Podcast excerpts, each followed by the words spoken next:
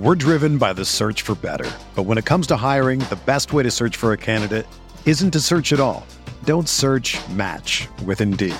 Indeed is your matching and hiring platform with over 350 million global monthly visitors, according to Indeed data, and a matching engine that helps you find quality candidates fast. Ditch the busy work. Use Indeed for scheduling, screening, and messaging so you can connect with candidates faster. Leveraging over 140 million qualifications and preferences every day, Indeed's matching engine is constantly learning from your preferences, so the more you use Indeed, the better it gets.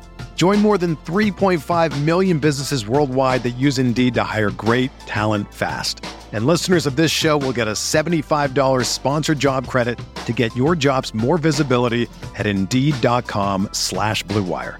Just go to Indeed.com slash BlueWire right now and support our show by saying that you heard about Indeed on this podcast. That's Indeed.com slash BlueWire. Terms and conditions apply. Need to hire? You need Indeed.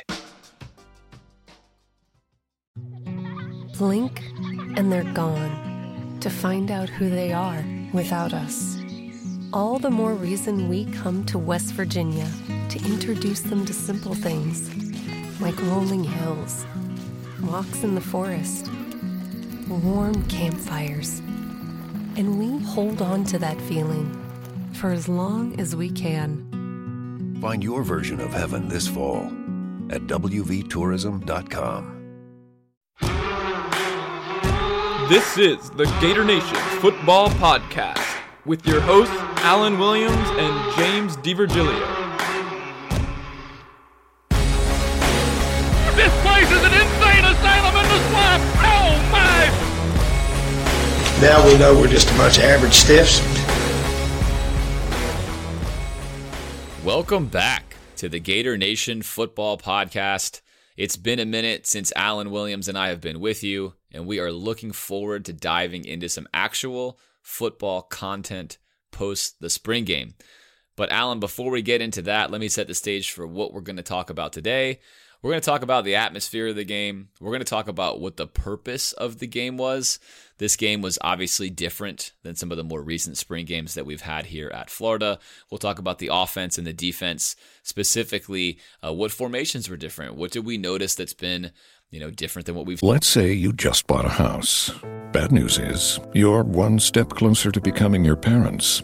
You'll proudly mow the lawn. Ask if anybody noticed you mowed the lawn. Tell people to stay off the lawn. Compare it to your neighbor's lawn. And complain about having to mow the lawn again.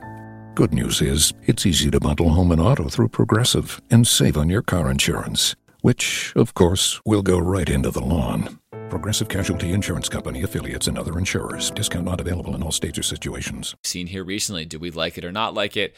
And then we'll also talk about a few other things, and then we're going to share a flag football story that a few of you are probably aware of, and a lot of you may not be. So we'll have some fun ending this show with that. But first, as always, if you like the content, drop us a like on Facebook. And if you really like the content, consider supporting us on Patreon. I want to thank a few of our patrons.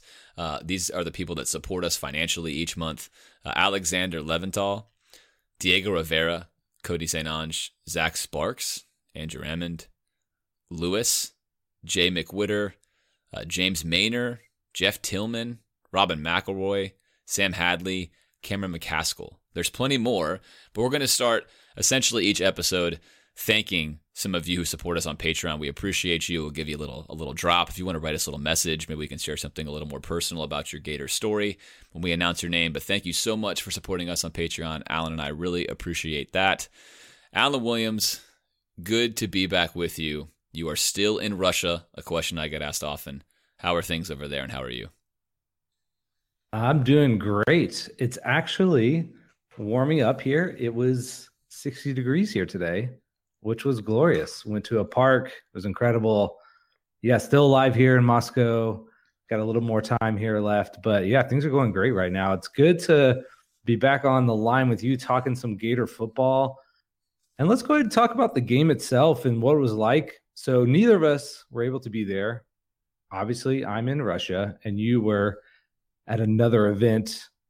I know you talked to a lot of people who were there. What did they say the vibe was like for them? The vibe was I think best described as the best it's been in, in recent memory. It was fun. I know from the player side, the former players really enjoyed it. They had a team barbecue in the practice facility at 11 a.m. Lots and lots of former players were able to join current players and share stories and connect the dots in the program. And that's something Dan Mullen has done a very, very good job of. Uh, better than Will Muschamp, and certainly much better than what, what Jim McElwain did. As far as in the stadium itself, it was a spring game, but I think the fans felt that Dan Mullen and his staff were trying to make this fun and entertaining for them. And I think that's the biggest takeaway I heard from my friends who went to the game was that hey, they were trying to make it entertaining for us. They wanted us to sit there and enjoy that. And I think a lot of the fans appreciated that as opposed to maybe more of the old school mentality where hey, this is practice for us. We're going to do our stuff and you're going to kind of watch it. It was more of we're going to entertain you. We recognize this is in large part for kind of rebooting the program. And, uh, you know, 53,000 people showing up to the spring game was rather incredible, Alan. Across the country, spring football numbers are way down. If you happen to catch any of these games on ESPN, a lot of these prominent schools across the country are drawing fewer than 10,000. So to have such a large crowd here uh, is is indicative, I think, of some of the work that Dan Mullen has done that has really you know, been very beneficial. And I'll, I'll say, Alan, surprising to me. I think he's proved to be very personable. And that was something I know I said openly on this show multiple times. I wasn't sure how he was going to handle that kind of stuff. So I thought, all in all, the report from the fans was was solid, and I think it even came through on television that the atmosphere for a spring game was was very fun and entertaining. Yeah, it's interesting because Mullen made a, a kind of a big point that to get people out there, kind of put his neck out there a little bit and was saying he wanted, you know, 50, 60,000 people and they got close to it at least. I mean, they reported 53,000 and said that was a pretty accurate number. I think that's got to be encouraging for the athletic department that that many people are at least buying into what Mullen is selling at this point, that they're ready to be excited again, that there's a little hope around the program. I don't know if you can take much more out of it than that, but that people are at least willing to listen. They're willing to give it another look if they had maybe checked out during the either the Muschamp or the McElwain era. So I think it's got to be encouraging for the coaching staff and the administration that that many people came out. And of course, it was fun. You know, hopefully that kind of fun atmosphere. Obviously, uh, throwing some fake touchdowns there to Lawrence Wright and Travis McGriff. Um, that you know, letting the players play around a little bit. Uh, I, I, know for me, I, I, was glad to see a little bit of the fun. I mean, that's what Mullen is, is promised is that we're going to make this fun again. And obviously, you've got to win. If you're losing, uh, it's not fun. But obviously, for Gator fans, it's not just about the winning. Uh, we've had some wins, but we've done it ugly, and it hasn't appeased Gator Nation. So I think Mullen understands that there's a little bit more at stake than just wins and losses. Obviously, the wins and losses is first and foremost. No one cares if you're having fun and losing. Uh, but I think he's got some of the big picture in mind, and I, that, I think that's the right attitude to take at this point. Now let's put this game into context, specifically the format of the game. You mentioned some some sort of things that maybe used to be bizarre and are now kind of commonplaces across the country in spring games, throwing touchdown passes to guys who aren't on the field and counting them as points. South Carolina tried to throw one to Steve Spurrier that he dropped, I know, a week before. Uh, but in general, what were the coaches trying to accomplish with this kind of spring game? What were the primary goals, and do you think they accomplished them? Well, it's interesting because if you compare this to what McElwain had done, basically kind of split the ones and the twos. So you had the first team offense generally going against the second team defense and vice versa. And so you saw whoever was quarterbacking the first team offense against the second team defense was having a lot of success, and the other guy was getting basically killed. Um, they split the team down the middle for the most part um, on offense and defense and, and created two real teams there. So I think they were trying to give the players a chance to compete. Now, obviously, um, it didn't last for that long. Most of the second half running clock, I mean, I think after the third quarter, it was all walk-ons essentially, with a few scholarship guys in there. Uh, so it wasn't like they were really trying to get a sense, at least in my opinion, of like who's the best. It was more just a showcase of here's what we've been working on. Fans come out and enjoy it. and less of a evaluation piece. It seemed like they want, of course, it counts in their minds. Uh, they want to see how these guys perform, you know, in front of fans and out on the field. But didn't seem like the coaches were looking at it as like this is a big piece of the puzzle about who's going to earn playing time. What did you think? Yeah, this this was hundred percent about branding. If you watched the game on television, which a lot of you did, uh, you would have noticed that Dan Mullen was was openly mic'd for most of the game. He was talking with field reporters, with the guys up in the booth, with just about anyone and everyone, and he was showing off a very personable, upbeat, up tempo kind of energy. Uh, he was relaxed. He made sure the refs didn't call certain penalties. This was a branding showcase to try to let the the world know and the recruits know, hey, at Florida we're here. We're going to have fun. I'm a fun coach, and I understand when it's time to put on a show. And I think that that jives with the modern sporting culture. I mean, so much of modern sport is the highest level of competition, mixed with the fact that, yeah, as fans, it is really entertaining to watch the purest expression of your sport. And it's also fun when the people you're watching are having fun playing that sport. And I think that Mullen understands that, that the high schoolers have to see something like this. It's the nature of the modern recruiting game. And that the Gator fans truly did need a spring game where points were scored and maybe stuff was silly. And I think Dan was smart enough, Alan, to recognize that if he let these quarterbacks and these teams go out there and play a real game that was fully competitive, it was very likely to have been a low scoring game, which is what's happened in the past. And then you get these weird articles that are written about oh no, it's the same stuff. So I think he was really smart to say, you know what, I'm going to rig this game. This is going to be like the WWE. And we're going to make sure that it's entertaining, that, that people score points, and that when, when the media looks at this from afar, oh, look at that. There were lots of points scored. No, look, it was a goofy game.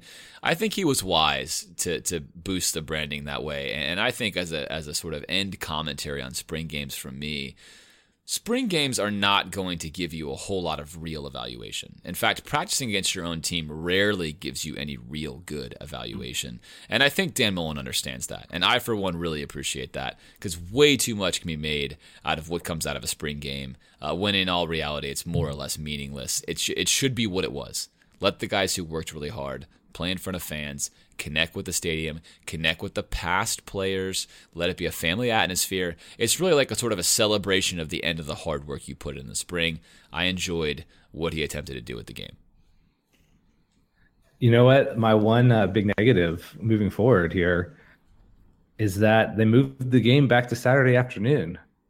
Maybe that's better for families and people coming to town, but I thought maybe my favorite thing about the McElwain era was they moved that game to Friday night because when you're in Gainesville in you know mid-April, it can be a little toasty, and I've definitely sweated my way through several spring games.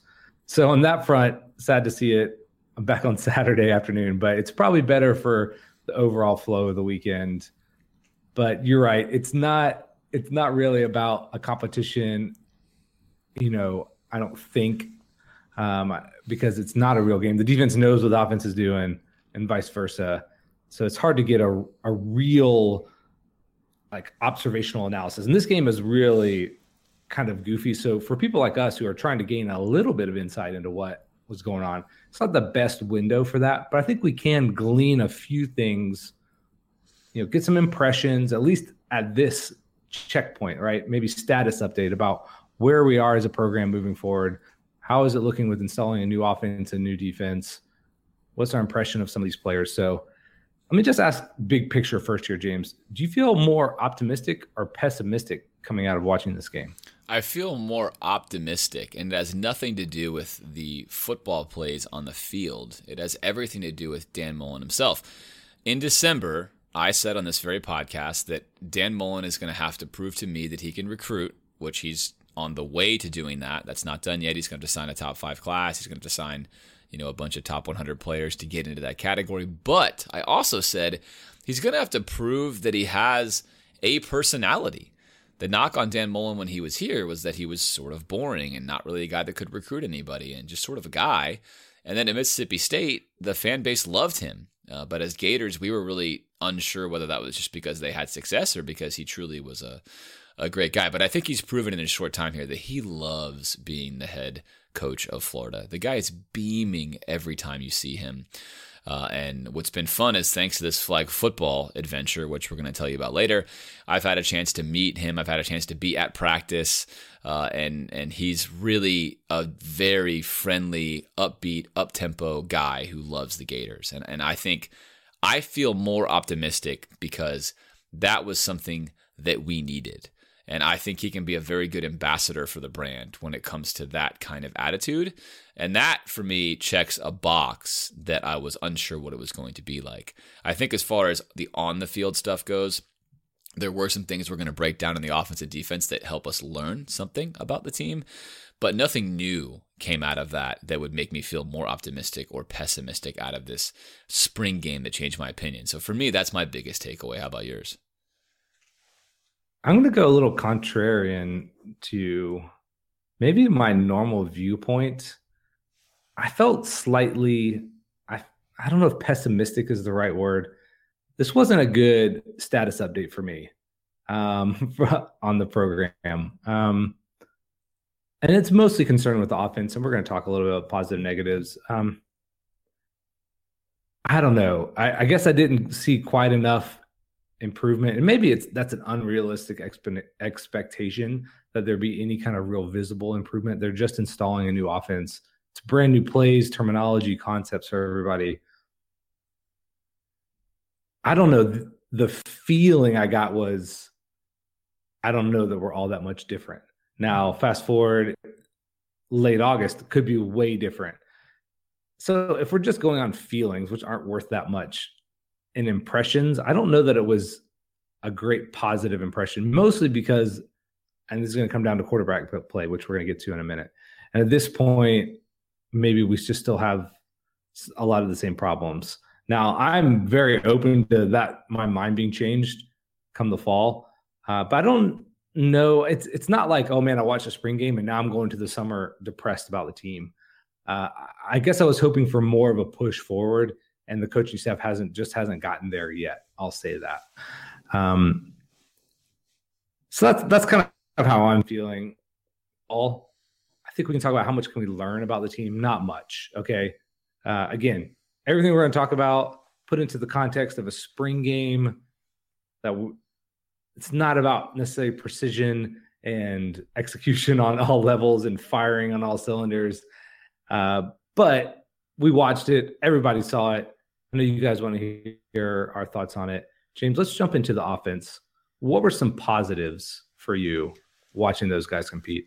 I thought the two big positives for me were that the route combinations made sense. I harped on this all during McElwain's tenure that we ran these nonsensical route combinations. Uh, and in the spring game, what you saw on display were multiple route combos that beat multiple coverages. So you might have had a trips formation to the left, and trips is when you have three receivers to the left. And you might have had a route combination that beat both a cover one and a cover two defense, which gives the quarterback an ability before the snap to make a read and then know which one is going to be open post the snap and have a route that beats either one, which is which is good. That's good play design. I thought the usage of the tight ends furthering the route combinations was fantastic. Multiple times we had what's called 12 personnel, where you had one running back and two tight ends, and you had both of those tight ends coming out of the backfield, similar to what Jimbo Fisher does at Florida State. Uh, you know, it's very difficult to stop that in the college game. You saw Emory Jones connect on a pass to a, a, a red shirt senior walk on uh, uh, tight end converted from linebacker right over the middle on one of those kind of play designs. But I thought the routes looked good.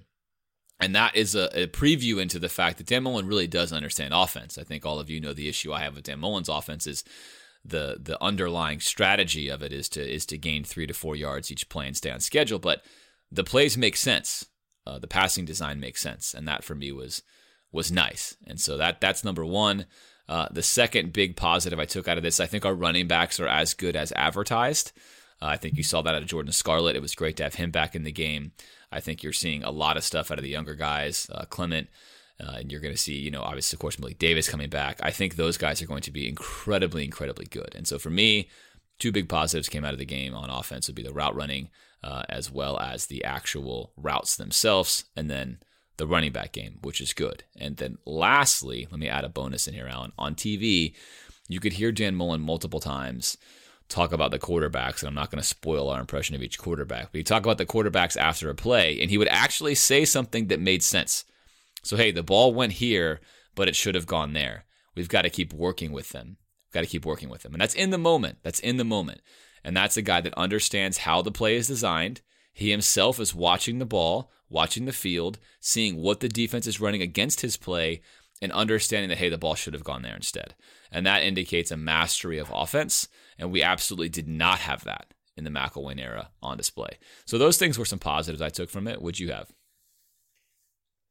Yeah, I would agree about the running backs. I mean, Scarlett looked like the real deal again, like he hadn't, you know, missed a beat from his time away. And more than just his success running the ball, I think schematically it looked really interesting that when we did run the ball, which wasn't often, you know, comparatively, I, think that's going to be hopefully one of the strengths of the team. But no one wants to see you in a spring game like grind it out yardage wise. Uh, but it looked like the running lanes were there. The design was creative and it looked nice. It developed well, even early on at this stage. It looked like that's the thing that the offensive line and the running backs already had a feel for about where to go and what to do. And you know, Scarlett looked like you know, like he could have run for 200 yards and not broken a sweat. So I agree that he looked excellent. So that's my first thing is just even schematically, the run game looked more impressive. And I've, you know, seen some breakdown of Mullen's like schematics in terms of how he gets running backs free and how they block certain concepts. And, you know, I think it's good stuff and it works and it's effective. Um, we'll have to see, you know, how effective it is when he doesn't have maybe a elite running quarterback at times. But uh, I think that's going to be a real positive for this team moving forward. Uh, at least I hope so. Um, and the second thing I would I would mention is Kadarius Toney.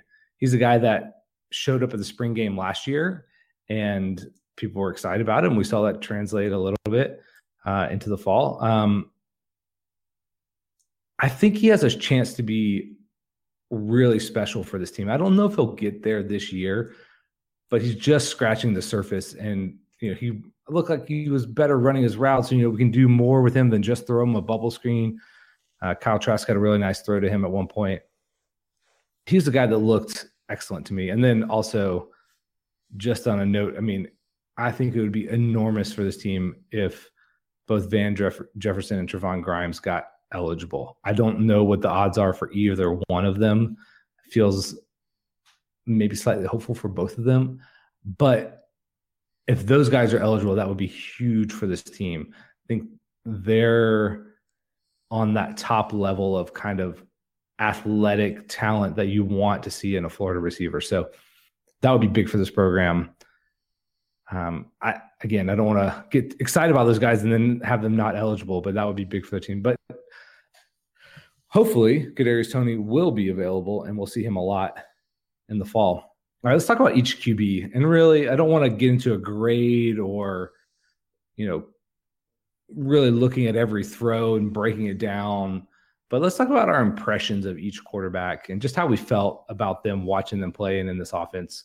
Let's start with, I guess, the incumbent, if we'll call him that, Felipe Franks. James, what was your impression of him? He he looks exactly the same. Uh, he he's still, in my opinion, so far away from being a quarterback. And, and it's hard to th- imagine a guy who's now been coached for enough years at the collegiate level to where in the spring game, he did not make a single correct read, not a single time. He throws deep into triple coverage when there's a guy wide open on a 12 yard dig route. He routinely reads the wrong side of the field pre snap. I thought he was horrible. I thought he was absolutely horrible. You know, he has two running touchdowns, one of which is fake. He gets touchdown after running eight yards and then touchdown again much later, and the refs don't call it because they want to score. Uh, Felipe Franks is bad. He's bad. At, he's a bad quarterback, and he has so far to go. Now Dan Mullen can can work with him. Dan Mullen's the quarterback whisperer, and Felipe Franks is going to need a lot of whispering, and I mean a ton of whispering. And these spring practices have done really very little uh, for him to make the reads. Now I understand it's a different system which it is, and he could, you know, he could turn a corner. It could could come by fall that he's he's making better reads, but the number one thing for me in a quarterback is to is to make a good read and, and be the point guard, be the distributor. And you heard Dan Mullen actually talk about that on the television broadcast, which was great. And I just thought the Franks was woefully inadequate at that yet again. Almost all of his yardage was a was a bomb pass to um, to Travis McGriff that wasn't even supposed to be thrown by him. It was supposed to be thrown by Doug Johnson. And even Felipe Franks didn't make the right read on that one, right? But I'm being overly pessimistic about Felipe Franks. But at this point in time, from a football coach, I think I have to look in the mirror and say I've got a serious problem with this guy. Uh, he overthrows Jefferson on a gadget play where Jefferson's on the sideline, comes on, becomes eligible, and he throws the ball out of bounds. I mean, it's just it's hard it's hard to explain really uh, how how poor this guy is at, at making a read. And I, I'm being excessively harsh on him right now, but he has a long way to go. And for the Gator fans, maybe are thinking, oh hey, Felipe Franks is close or he's going to get there. You know, I, he's far, far, far, far away. And I think what Dan Mullen said at the end of the game was best when asked between him and Trask, and we'll get into Trask in a second, who's going to win that job. I thought it was a very insightful answer. Who is going to do the most work between now and August? Keeping in mind that he cannot practice with any of these guys during that time. And I think that shows you that basically what Dan Mullen is saying who can get into the right reads in my offense? Because come August, somebody is going to be very far ahead in that category. And that is one thing about Dan Mullen I do like. And I think that he understands quarterbacks, is that he understands that that guy has got to be getting the ball to the proper receiver at the proper time. And Felipe Franks has been entirely and wholly incapable of doing that his entire career. And in the spring game, he showed nothing that would change my opinion about that. Uh, what were your thoughts on Franks? Yeah, pretty much the same. He didn't look like he had progressed at all as a quarterback. Now, you see those moments where he ends up rolling out, hits Jefferson on the move, makes a really nice throw. You know, it's got a lot of arm talent like he understands what's happening out there any more than he did. Like you said, it's a new system. Now, the positive of him is just might be athletic enough, even at kind of a lanky six six, to be, as Dan Mullen would say, a credible threat running the ball. Um, not that he's going to run a ton, but if you just ignore him, he's going to keep it and, and do something with. And he's quick enough and and his top end speed is like pretty nice for a quarterback. Even though you're right, he got touchdown at least twice on that run. Um, who cares? But I don't know. There, there's obviously the stuff. There's a reason this guy's a four star recruit. Uh, doesn't mean that's why you need to play him, but I wonder if Dan Mullen looks at him and says, if I can get this guy to get it, he's got such a big ceiling. I could see what I could do with him. But as you said, Dan Mullen can't work with him every day. So we'll see what Felipe Franks does in the offseason. He's got every chance in the world to be the quarterback still. And I know that might frustrate Gator fans, but I think if he wins the job, that will mean that he's improved enough that Dan Mullen thinks he can get the job done. Uh, it won't be a desperation thing like maybe it was for McElwain, where we just couldn't trot out Del, Luke Del Rio again. All right, uh, let's talk about Kyle Trask, who's the big unknown. If you're not familiar with him, uh, it's because he's never played ever in his life. No, he was a backup in uh, high school, and he's been a backup here. He was injured last year. We saw him in the spring game. You know, there was a competition, but obviously he wasn't available to be on the field last year. What were your thoughts on him? I thought he looked like the best quarterback out there on the day. He still made some mistakes, but there were several pre-snap reads he got into that were correct. A couple of them were on go routes when uh, we were blitzing. The defense was blitzing. They came down. They played press man on the edge. Press man means they're the corner is right in the face of the receiver, and he's trying to bump him off the line. Uh, he read that correctly three times in that game and he hit one of them on a really nice back shoulder toss. And, and that's big. A lot of what you hear me talk about on this podcast is getting the proper pre snap read. So much of good quarterbacking in college football is identifying the coverage and looking at the proper guy with your first read. I thought Trask did a very good job of that. I thought he made some nice intermediate throws. I thought he displayed good footwork in the pocket. He displayed a lot more confidence in scanning the field. Uh, and then again, he also made a few poor throws that I'm sure he wants to have back. But I think hands down, he was the best looking quarterback on the day. When I was at practice a couple of weeks ago, he was by far the best quarterback at practice. Uh, by far the best quarterback at practice. He's much more accurate than Felipe Franks. He's also a huge guy. I mean, this guy is as big as Tim Tebow was when he was playing quarterback for the Gators. It's a big dude. So he's an intriguing guy. The lack of game reps, I think, is what hurts him a little bit. Uh, but at this point in time, uh, you know, my my impression of him was positive, not perfect. I'm not gonna, you know, sing from the heavens that oh my goodness, Trask is gonna be the next Heisman winner. But I think out of the spring game, he showed the most quarterbacking, especially with those pre snap reads and his ability to scan the field. There's two plays in particular where we went five wide, and he actually scanned both sides of the field before throwing the ball, also while climbing the pocket. So those are all good things you want to see. And I think those are things Dan Mullen, I think, looks at, which is is one thing I want to in with these quarterbacks. I do feel more relaxed about who Dan Mullen will pick because I, I do think that Dan will choose someone who does the quarterbacking things well over the guy that you know Jim McElwain may choose because he can run around or because he can do this. I think Mullen will choose the guy that gets in the right looks more often. And I thought Trask was was that guy in, in the uh, the spring game more so than anyone else. How about you? Yeah, he looked better. I mean, I think even all we have him is these spring game appearances and you know some media images he's definitely got a live arm. We've always said that about him, or you know, everyone talks about him like that. Um, size, really nice throws. Seems to be a little more comfortable, and that might be because in his high school they ran a spread offense, and that's actually why he probably didn't play because uh, he was behind a guy who was a dual threat, you know, really athletic guy, which is you know really effective at the high school level you know, he's got plays where it's like, oh man, I can't believe he threw the ball there. Um, or he looks like he's pressing and trying to do too much. You know, this is really his only opportunity to shine, I guess. So maybe I would I would feel a little anxious or uh, jittery too. I I don't know what it is about Trask. It's hard to envision him actually playing on, on Saturdays. Like that maybe he would just crumple.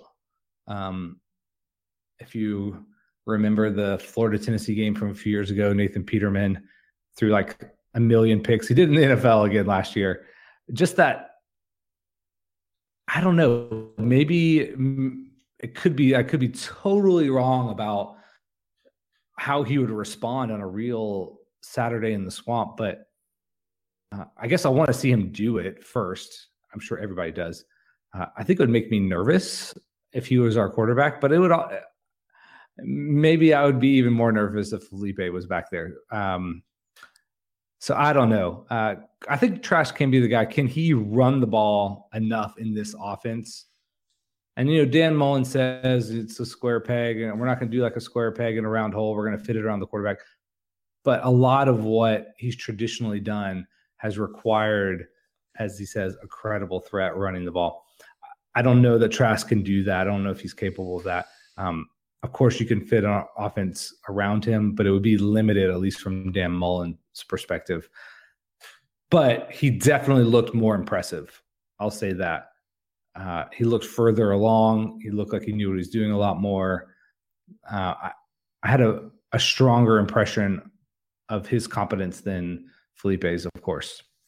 All right, let me get to the next guy. And this is a guy that both of us said we expect to be starting by the fall. And if he wasn't starting, that means something bad went happen, bad happened, and the program is not moving forward in the rate that we want. That's Emory Jones, the very high profile recruit that Mullen landed the last second, four slash five star guy.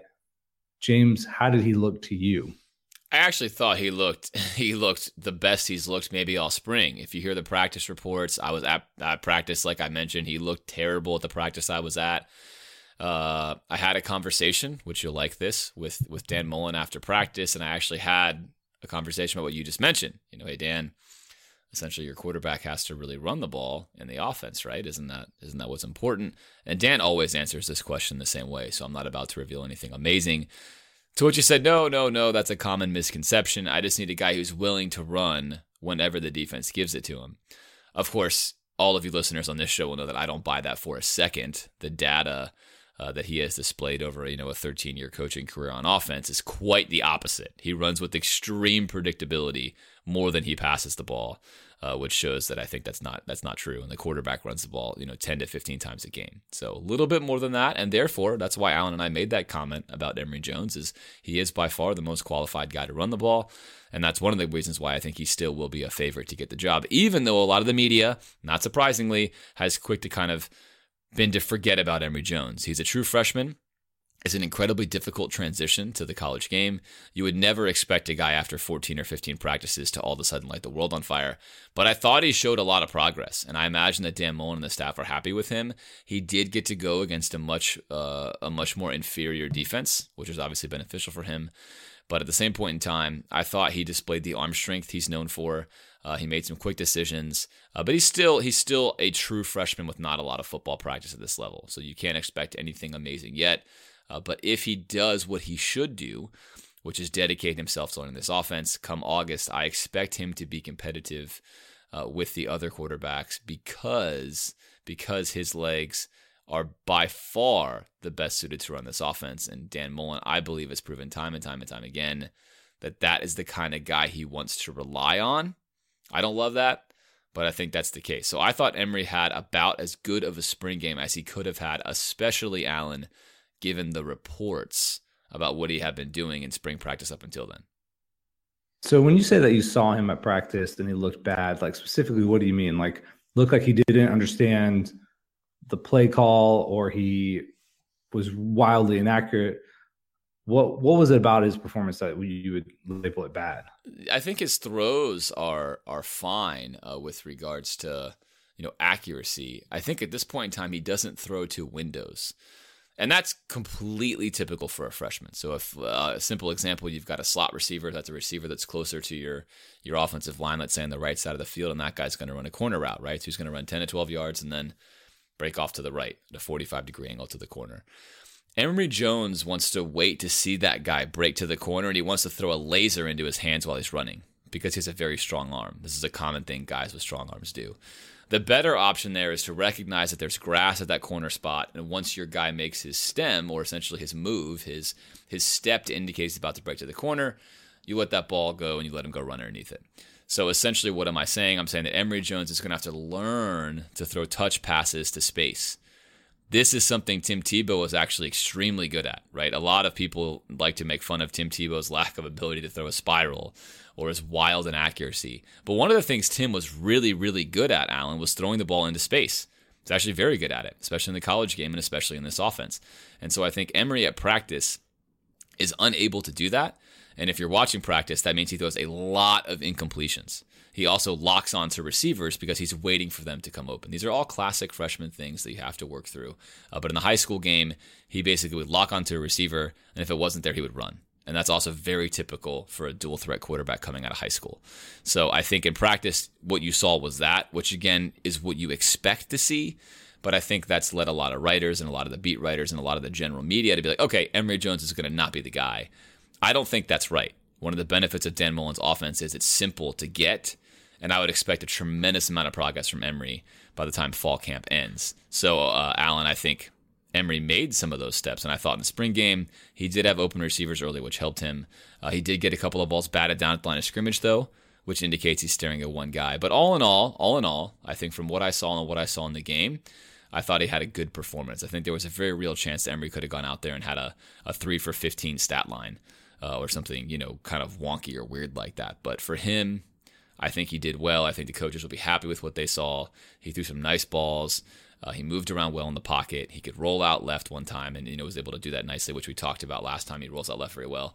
So all in all, he has the right tools to run the offense. He's best suited for it. I think that he will make a push for that job, regardless of what you hear written about him between now and August. I do expect him to be in that mix. I do not expect this to be just a two horse race between Trask and Franks. That's interesting to hear. I I wasn't expecting him to light the world on fire um, because of all those things you said, and you know, it's a he's less than a true freshman. You know, he's like a negative freshman right now. And what his strength is is going to be pulling down the ball and running, and you have to scheme against that. And obviously, they don't care about watching him do that. They know he can do that, and they're working on him building up the skill set and the knowledge to execute the offense. And so, I think he'll always look better in a game than he would in practice, anyway. And I'm hopeful that he will be able to move forward and, and move along. I, it's funny because he's smaller than I thought he would be, um, a little thinner, and hopefully he's going to be able to put on more weight and size in the offseason as well. And that way shows it back in the fall. He'll be a little bit uh, even more filled out and have more ability to take the kind of pounding he would take as a true freshman running the ball in the SEC. So I I agree. I think the coaching staff is definitely not going to give up on him, especially with no one in front of him pulling away. Um, yeah, I, I think my thought about him coming in and certainly starting, maybe, maybe I would pull back from that a little bit. Not to say he won't, like you said, but I don't know if we saw enough at this point to go, yeah, he's very clearly going to overtake the other two guys. I'm not sure that that's going to happen. That doesn't mean he, won't do it October, or November either. Uh, but at this point, I would I would hedge my bets on him being week one starter. All right, the other guy, Jake Allen. I'll jump in and do this one first. Uh, I guess if you were to ask my impression, I would say no impression. He's very clearly number four, and he was out there with the scrubs. Uh, and not that he looked good or bad, just no real thought on him at all. That's what I would say. What about you? Yeah, he didn't really have much of a shot, but I think Jake was the guy I kind of labeled as like, hey, this guy could be a dark horse. He's smart. He could play. Yeah. And, you know, obviously you've heard us say a lot on the show. If I could go to practice, I would have different opinions, right? Well, since I got to go to practice, practices, I have a different opinion. and after watching Jake Allen throw in practice, he he lacks the arm strength for this kind of offense. He lacks the everything for this kind of offense. And in practice, it's very, very clear that there's a massive step down uh, between the tier one guys, you know, Emory, Kyle, and uh, Felipe, and then him. And so, what he will do, I don't know. He's a very smart guy. He may just decide, hey, football's not for me. He may also transfer. I don't really know. But this is not a fit for him. So, it will be interesting to watch what Jake Allen does. Uh, and where he goes from here. But yeah, hard to make an impression off that game. But again, being at practice, it's very, very clear that he doesn't have the same tools those other guys do. And if you're going to invest in somebody and they're all going to be raw, which all of them are right now, you want to invest in the guy that has more tools uh, especially if you have three of them to choose from. So I don't expect Jake Allen to be a factor in the quarterback race. I remove my dark horse label, having seen him at practice, not based upon the spring game, but having seen him practice a couple times, seen him throw the ball in person uh, on a practice field, running through up to other quarterbacks. You know, you kind of see what's going on there. So uh, great guy, smart guy, sharp guy, but I think that this quarterback battle will be too much for him. Yeah, which is disappointing because you know we like the idea of him because uh, we hadn't seen him, but yeah, it seems clear he's several steps behind him. And maybe an indictment, not that McElwain needs any more indictments because he's gone, that he put that much recruiting stock into Jake Allen and you know took him and maybe he's not a guy that can compete. Now everyone misses on recruits, but that was him and uh, that's going to work out. We've talked some positives. Obviously, we talked about positive negatives negatives or, or just warning signs for you watching the offense? It's just the quarterback play. You know, I thought the offensive line was you couldn't gauge the offensive line. When you draft the offensive line, you split them up. You're getting right. sometimes you're getting ones with threes, and that's it's not fair to the offensive line. At times the offensive line looked looked great, right? And at times they're getting right in. So I'm gonna withhold any sort of judgment on them. And outside of that, the spring game is a quarterback game. That's really why it exists, right? To showcase the quarterbacks. And I think that's the big negative is that it's very, very clear that we don't have a quarterback. Uh, I think we have some guys who can do a few things here and there. We do not have a quarterback. Uh, you know, this team is not ready to be good. It's not going to be very good next year. I think you've heard us say that. Next year is very much going to be a transition year. Uh, it, you know, if we win eight or nine games, like I kind of alluded to in, in our, one of our previous podcasts, it's going to be because our schedule is favorable, not because we're going to be out there killing people. Uh, we are definitely still, you know, a bit a ways from being a well organized, solid football team, and our quarterback spot is is a large reason as to why. So I think that's the negative. The negative is if you're a Gator fan, you have to look yourself in the mirror and say, these guys aren't ready they're probably not going to be totally ready come September, which means we're going to have some quarterback frustrations again in the upcoming season. The silver lining is that I think we really do have a quarterback coach who will find a guy that will emerge to be competent. And that may be all we get in 2018. But I think Dan Mullen will alleviate some of the extreme frustrations I had, Alan, with the quarterback play under McElwain. I do expect that to at least get mitigated to a certain degree. But even then, there's only so much you can do with certain players. So our best bet is that one of these guys really gets it and is able to be the good trigger man that gets us in good looks and is able to run the offense at an adequate level. That's our best bet, I think, right now. Uh, and whether that's Emory or Kyle or Felipe is anyone's guess, but I do expect all three of them to be a factor. So, biggest negative is quarterback play. Not a surprise, I think, to anybody listening to this podcast. Yeah, it's interesting because uh, you know this is a different offense, very different offense than what McElwain ran, but you didn't really see those kind of differences um, because McElwain still would run some spread concepts, even some uh, zone read looking plays, although they probably weren't really zone read plays, but some you know shotgun handoffs and things like that. Uh, and so you you didn't really get a chance to see like the variability of this offense and what it really wants to do when it gets up and running because it's going to feature the run game. It's going to have some quarterback runs. It's going to uh, you know look different play to play. Not only what it's trying to accomplish, but I think how it executes that. So hard to take any real positive or negatives, but I would echo the quarterback play. That's going to be, again, the thing that determines, you know, for the millionth year in a row, uh, how this team looks moving forward. And, you know, I guess the biggest positive is we don't open the season with Michigan. So uh, maybe a chance to work out some kinks in that first game because that will definitely be necessary. All right, let's talk about the defense. Defense in a spring game, caveat right out of the gate here, Alan pretty hard to measure them. Spring games are not about defense. In fact, they generally, if the coach is smart, and I think I think Dan did a good job of this, judging by player reactions, tells the defense, "Hey, sometimes we're going to totally screw you over. We're not going to call a quarterback down."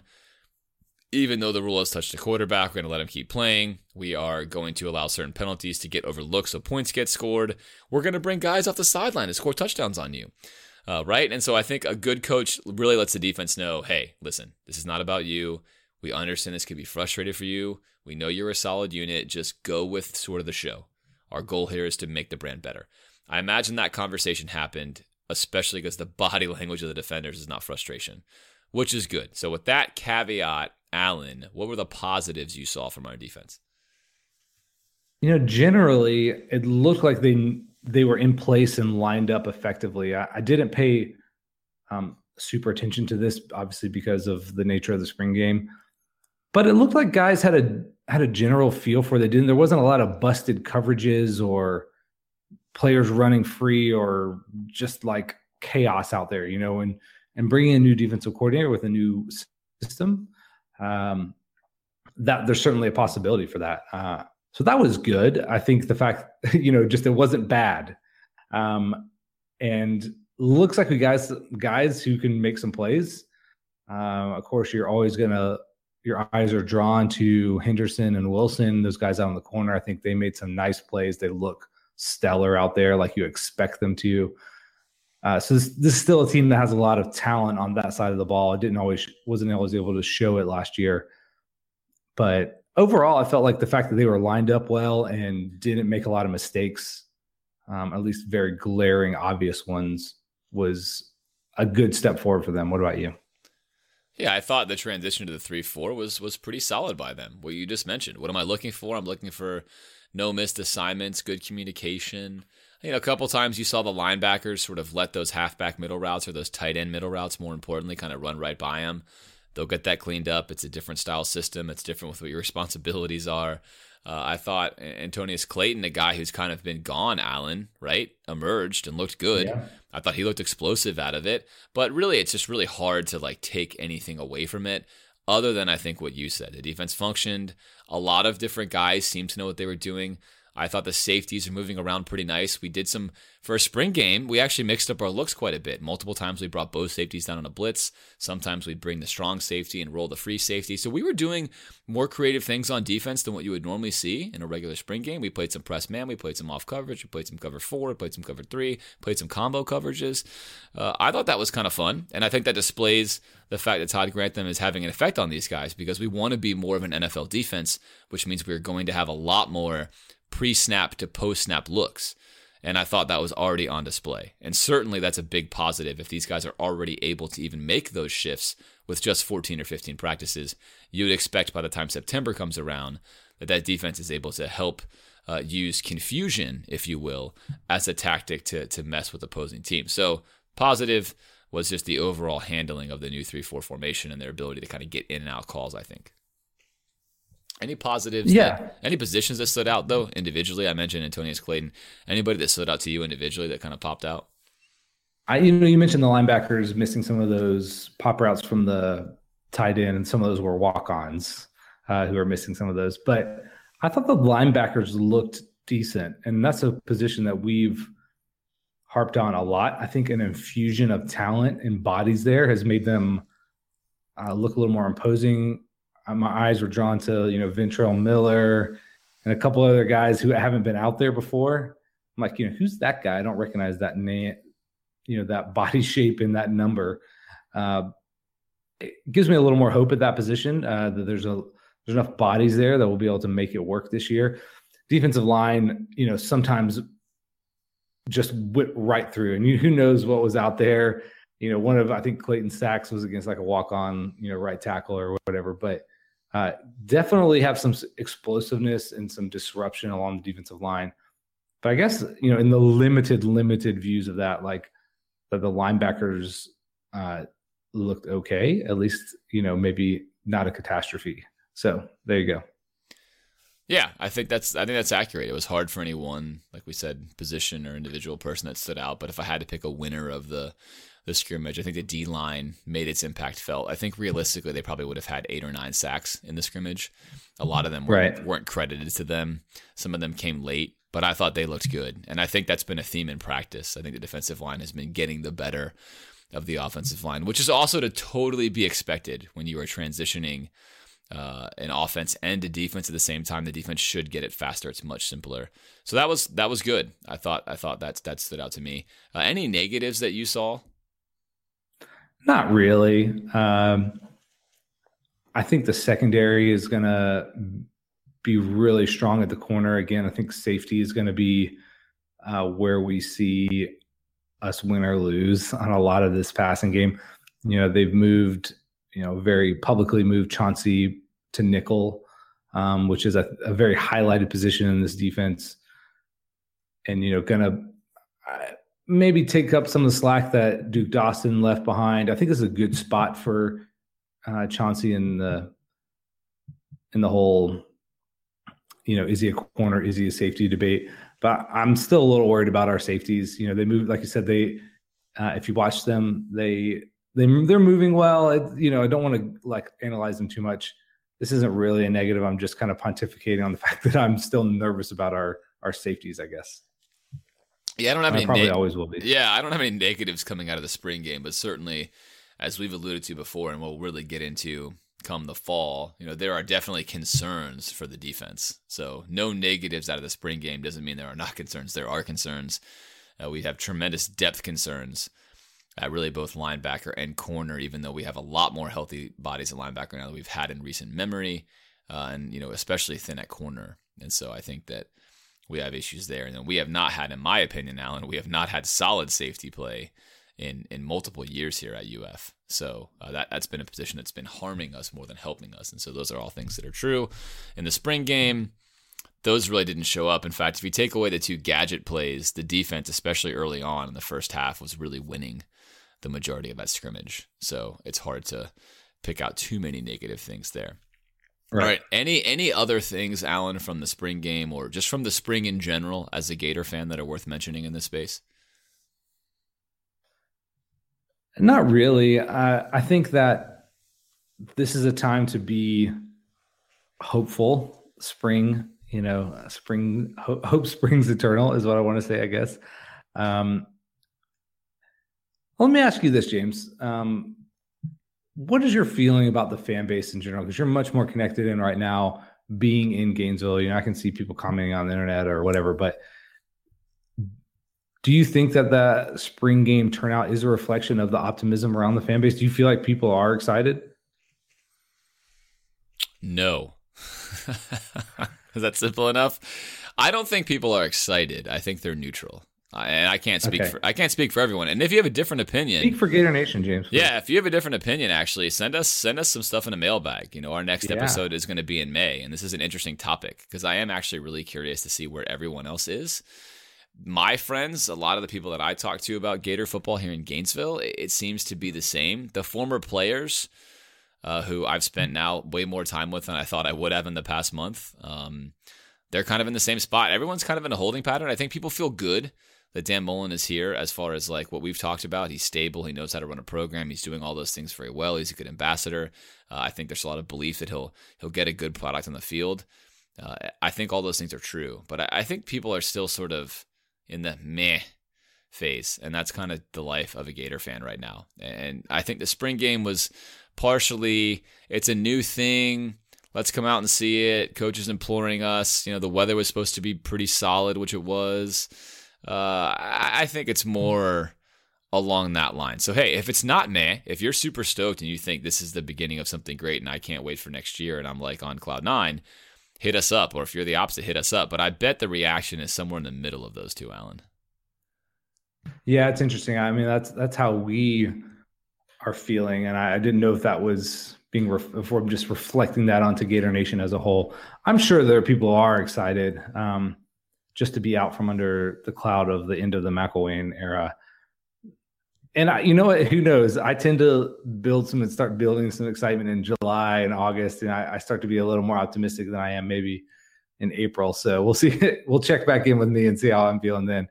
Um, but that would be my thought: is like, what what's the temperature of the fan base? And I think Mullen is doing a good job of being an ambassador, like you said, um, which is what he should be doing at this time of, of year in, in the calendar. Uh, what about you? Any other stuff? Any other thoughts? NFL draft for the Gators? Any other things on your mind? Not in that regard, but I do want to. I do want to take some time to thank some patrons. You know, it's been maybe it's been the spring of Thanksgiving, but uh, yeah. once again, you know, there's some more people I want to thank. We're not going to get to all the patrons in today's episode. We're going to keep sprinkling them throughout future episodes, so your name will be called. And if your name isn't called, or if I mess up your last name, feel free to let me know so that we can get it right. But I want to thank a few more here before we, we sort of end with our, our flag football story, which ties directly to the Gators. But uh, George Creedemeyer, thank you. Richie Caldhill, Thomas Upshaw, Jose Flores, Rob Lunsford, Warren Buckham, Kyle Moore, Bruno DeMello Laguerre, Megan Gibson, Colin Curtis, Robert Davies, David Meadows, Will Kleinstein, Sarah Hannah Thomas, and Chris Paps. Thank you so much for supporting us. We really appreciate that. Like it means the world to Alan and I. And of course, if you want to be a Patreon, uh, you can head on to Patreon, and those links are in Facebook. Uh, they're on Twitter. They're on our page on Blog Talk Radio. Basically, you can find it anywhere. Uh, again, we don't really implore anyone to donate. This is more of thanking those who do. Uh, Alan and I will be fine if you don't. But if you like the show and you want to support us, of course, you know, it's cool. It's cool for us to see that. So, with that, Alan, let's talk about something that a few of you know, maybe some of you don't know, but it ties into to actually a question we got in our mailbag segment last year, which was, "Hey James, how did you learn a lot about football theory?" It's a question I guess that I asked a lot. What did you do uh, in high school? What did you do in college? Where did all this football theory come from? And I'd answer the question in multiple ways, but said really the heaviest influence is actually my play of travel flag football, which is very similar to to seven on seven tackle uh, football that you play. Well, not tackle, but flag football that you play in high school, and then really similar to the 11 on 11 game that, that we all know and love and talk about each week on the show. Concepts are exactly the same. So, with that as a lead in, Alan, Um, and Alan has not got to know this story either. He's only seen it from afar, which also makes Yeah, this kind of fun. We've been teasing this all episode. James, tell me what the heck has been going on with you and the Gator football team and alumni and flag football. Tell us, please. So a month ago, I get a phone call from Steve McLean, who's the director of football operations at UF, and it's during the March Madness basketball tournament. It's the opening Thursday. We're hanging out at the house watching all the games. And Steve says, "Hey James, Danny Wuerffel wants to talk to you about flag football. Can I give him your cell phone number?" I said, "Sure, not a problem." An hour later, Danny Wuerffel Just the call that you get, just, just a casual just a that you get normal Thursday. Thursday. afternoon call, and then uh, then I get you know, on that phone call I get a, hey James, it's Danny Wuerffel. I've heard you're the guy to talk to you about flag football. Can you give me a call back? So I call Danny, and that begins the process of daily phone calls between Danny and I talking about this flag football team that he wants to enter into the AFFL or the American Flag Football League, which is a brand new professional flag football league that's hosting a 128 team tournament across the country that's going on right now, ending in July with games that will be televised live on the NFL network.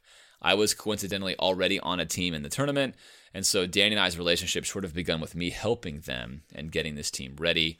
And uh, from there, we held mini camps and tryouts here at UF and had practices and hung out with the real team and, uh, you know, it, it just a whole bunch of whirlwind experiences that were extremely fantastic, culminating with yesterday, our team actually playing in the tournament down in Sarasota, where we played our first and second round games. We won 30 to nothing and 40 to 7. And our roster is Ahmad Black, Brandon James, Major Wright, Moses Jenkins, Wondy Pierre Louis, Danny Wuerffel, Chris Doering, Travis McGriff, and Frankie Hammond. And so a lot of those names, of course, as Gator fans, you'll recognize, some older, some younger. And uh, the interesting story I think about yesterday, Alan, was that uh, in the first 10 minutes of our first game, the games are 60 minutes long, Danny takes a little bit of a knock and has to go out of the game. And so I wind up running the main quarterback position for the rest of the day, winning both of those first and second games, which obviously is a lot of fun. I mean, I went to school at Florida. I'm a, I'm a Gator, of course, but I did not play on the Gator football team. Uh, so that was that was quite the good time. So we will play in rounds three and four in the New York Jets facility in in East Rutherford, New Jersey, which is always confusing right now, and it's not in New York. But we'll be playing there in New York on May 19th and May 20th. Will be our next stop. So this flag football journey has allowed me to do things like practice inside the practice facility. Uh, you know, once a week or so, host a mini camp in the facility, get to know the football staff, the equipment staff at UF have been phenomenal in helping us out as we sort of go on this adventure uh, and doing this stuff. But what's really fun about it, and for all of you listeners out there, what's really neat about it is it's further proof that the concepts we talk about on the show, reading defenses, pre snap coverage, post snap coverage, they're really exactly the same.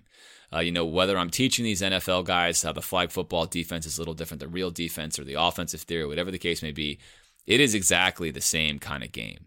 And uh, it's been very fun to get out there and quarterback in that game and kind of prove that concept out. Uh, but for you as listeners, we thought you might get a kick out of the fact that, that yes, somehow the very James that is the the co-host of this show is also now a quarterback on the Gators United AFFL flag football team uh, with Danny Wuerffel, which is a ton of fun. And Danny's been a great guy. All those guys have been great guys. Really, just first class kind of stuff.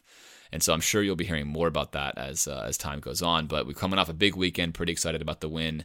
And Alan only knows about this because he sends me a Facebook message from Russia about six or seven days in, and it's like, "Hey, uh, what is up with like you and Danny Wuerffel? Question mark? Question mark? Question mark? Question mark? Like, is this true?"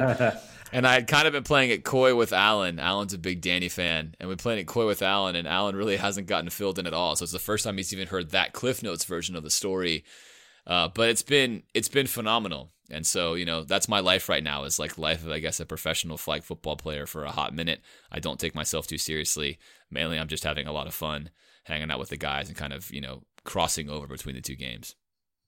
That's that's so cool. I I wish you could see me. I have such a big grin on my face listening to you talk about uh, hanging out with Danny Wuerffel, who is you know childhood idol of mine. Um, it sounds like such a fun time. Um, super stoked that you get to do that. Um, yeah, coolest moment of the tournament playing with these guys. What did you kind of glean from them about what their thoughts about football or anything? Uh, you know, the coolest moment was I was one of the few guys that played both ways. So I played middle linebacker and quarterback. So I was on the field for every every snap of the whole game, really on both sides. And uh, there's something really fun about being on defense. Uh, when I'm playing middle and I've got I've got Major Wright, Ahmad Black, Moses Jenkins, and, and Wondy was a little hurt, so Wondy wasn't out there. But I've got Frankie Hammond playing corner. Uh, you know, it's it's it's a lot of fun. I'm out there calling the defenses with these guys, and you're thinking this is this is a pretty good time. I'm orchestrating and coordinating a defense with guys who uh, you know all won national championships and obviously have had a lot of success. And there's something just tremendously fun about that.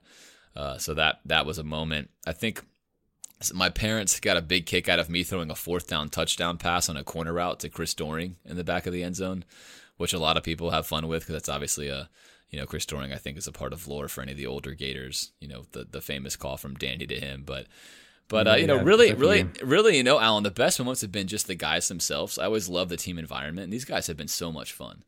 Travis McGriff is hurt, and so he can't play right now. He's getting better, and so he's out there, and just everyone's cheerleading each other along uh, really just you know kind of one unit, one mind out there. Um, just a just a really really good time. These guys have big hearts. They're great with the kids that are around. Um, they're really good ambassadors for the program.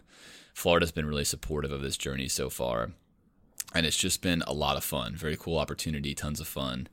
And then uh, for you guys in the show, I think you'll appreciate this story, Alan. I think you really like it. But early on, when Danny's calling me, he says, "Hey, you know, someone told me that you're the podcast guy. And I said, Oh, I'm the podcast guy. Yeah, I've got a podcast. He goes, Yeah, I've heard that your podcast is like really good. It's it's one of the best ones. Like it's just fantastic. And I was like, Oh, that's that's awesome. And so I thought, wow, life has really come full circle that that Danny Wuerffel is actually saying, "Hey, I've heard you're the podcast guy." So, so listeners of the show, Danny Wuerffel is very aware of the Gator Nation Football Podcast, and one of the few things he said after that was that, "Yeah, I heard your podcast like actually breaks down the football theory." and so, for the listeners that have been with us from the beginning, kind of a fun moment when all these uh, these dots sort of coincide and, and go through it, and even including this weekend, some That's of the guys, awesome. some of the guys that run the AFFL football league and a few other guys that are co-founders of the league were talking about this very podcast. And uh, they asked they asked quite a few questions about it and they listened to it. And so you know it's it's it's really cool. I mean the podcast was started because alan and i wanted to have fun with it. Flag football started because to have fun with it. So i think in life when you get these opportunities it's fun to share them with others. Uh, but that's the story. The story will continue. Hopefully we'll go all the way on in july and i'll have plenty of more stories. But if in the event we lose uh, you know it will be something that i think hopefully will cement to you listeners out there that even though you may disagree with me sometimes, right? Because clearly I'm definitely wrong plenty of times, at least you know that it's good hearted and it comes from a spot of actual uh, football theory. So, so that's my my flag football story uh, so far. Yeah, thanks for sharing that with us. Yeah, yeah, and more and more to come. And like I said, I think the coolest thing is a lot of these guys are really, really fun guys to be around. And so, you know, if you've been a fan of That's them good. or you've watched them play, uh, I can assure you, if you met them in person, they'd be very gracious, friendly guys, which is which is cool. That's what being a Gator is all about. Well, with that, let's go ahead and close up this episode. We'll be back with you guys sometime in May. We're going to do at least a little bit of a mailbag episode. So go ahead and send us any questions you want to have us discuss. Give us your feedback on how you're feeling about the Gator program in general. As James said, love to hear from that. And guys, thanks again. Thanks to our patrons. And we'll see you guys soon.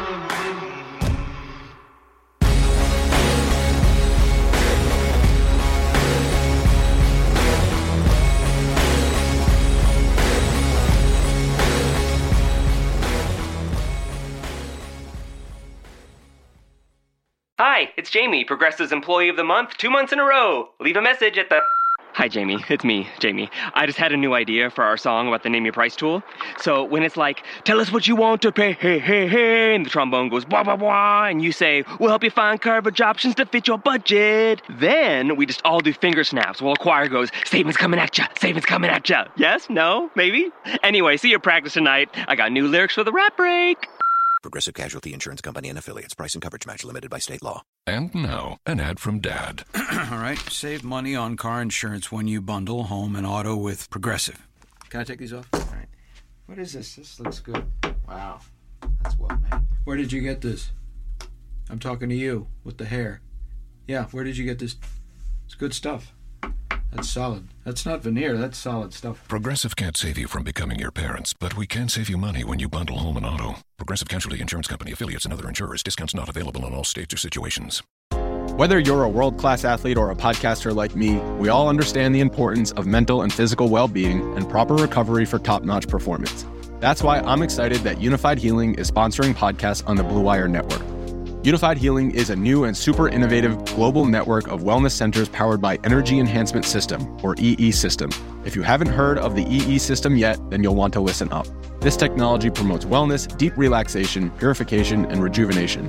Wherever you are across the globe, access to a center is easy and affordable. Interested in experiencing the EE System technology for yourself?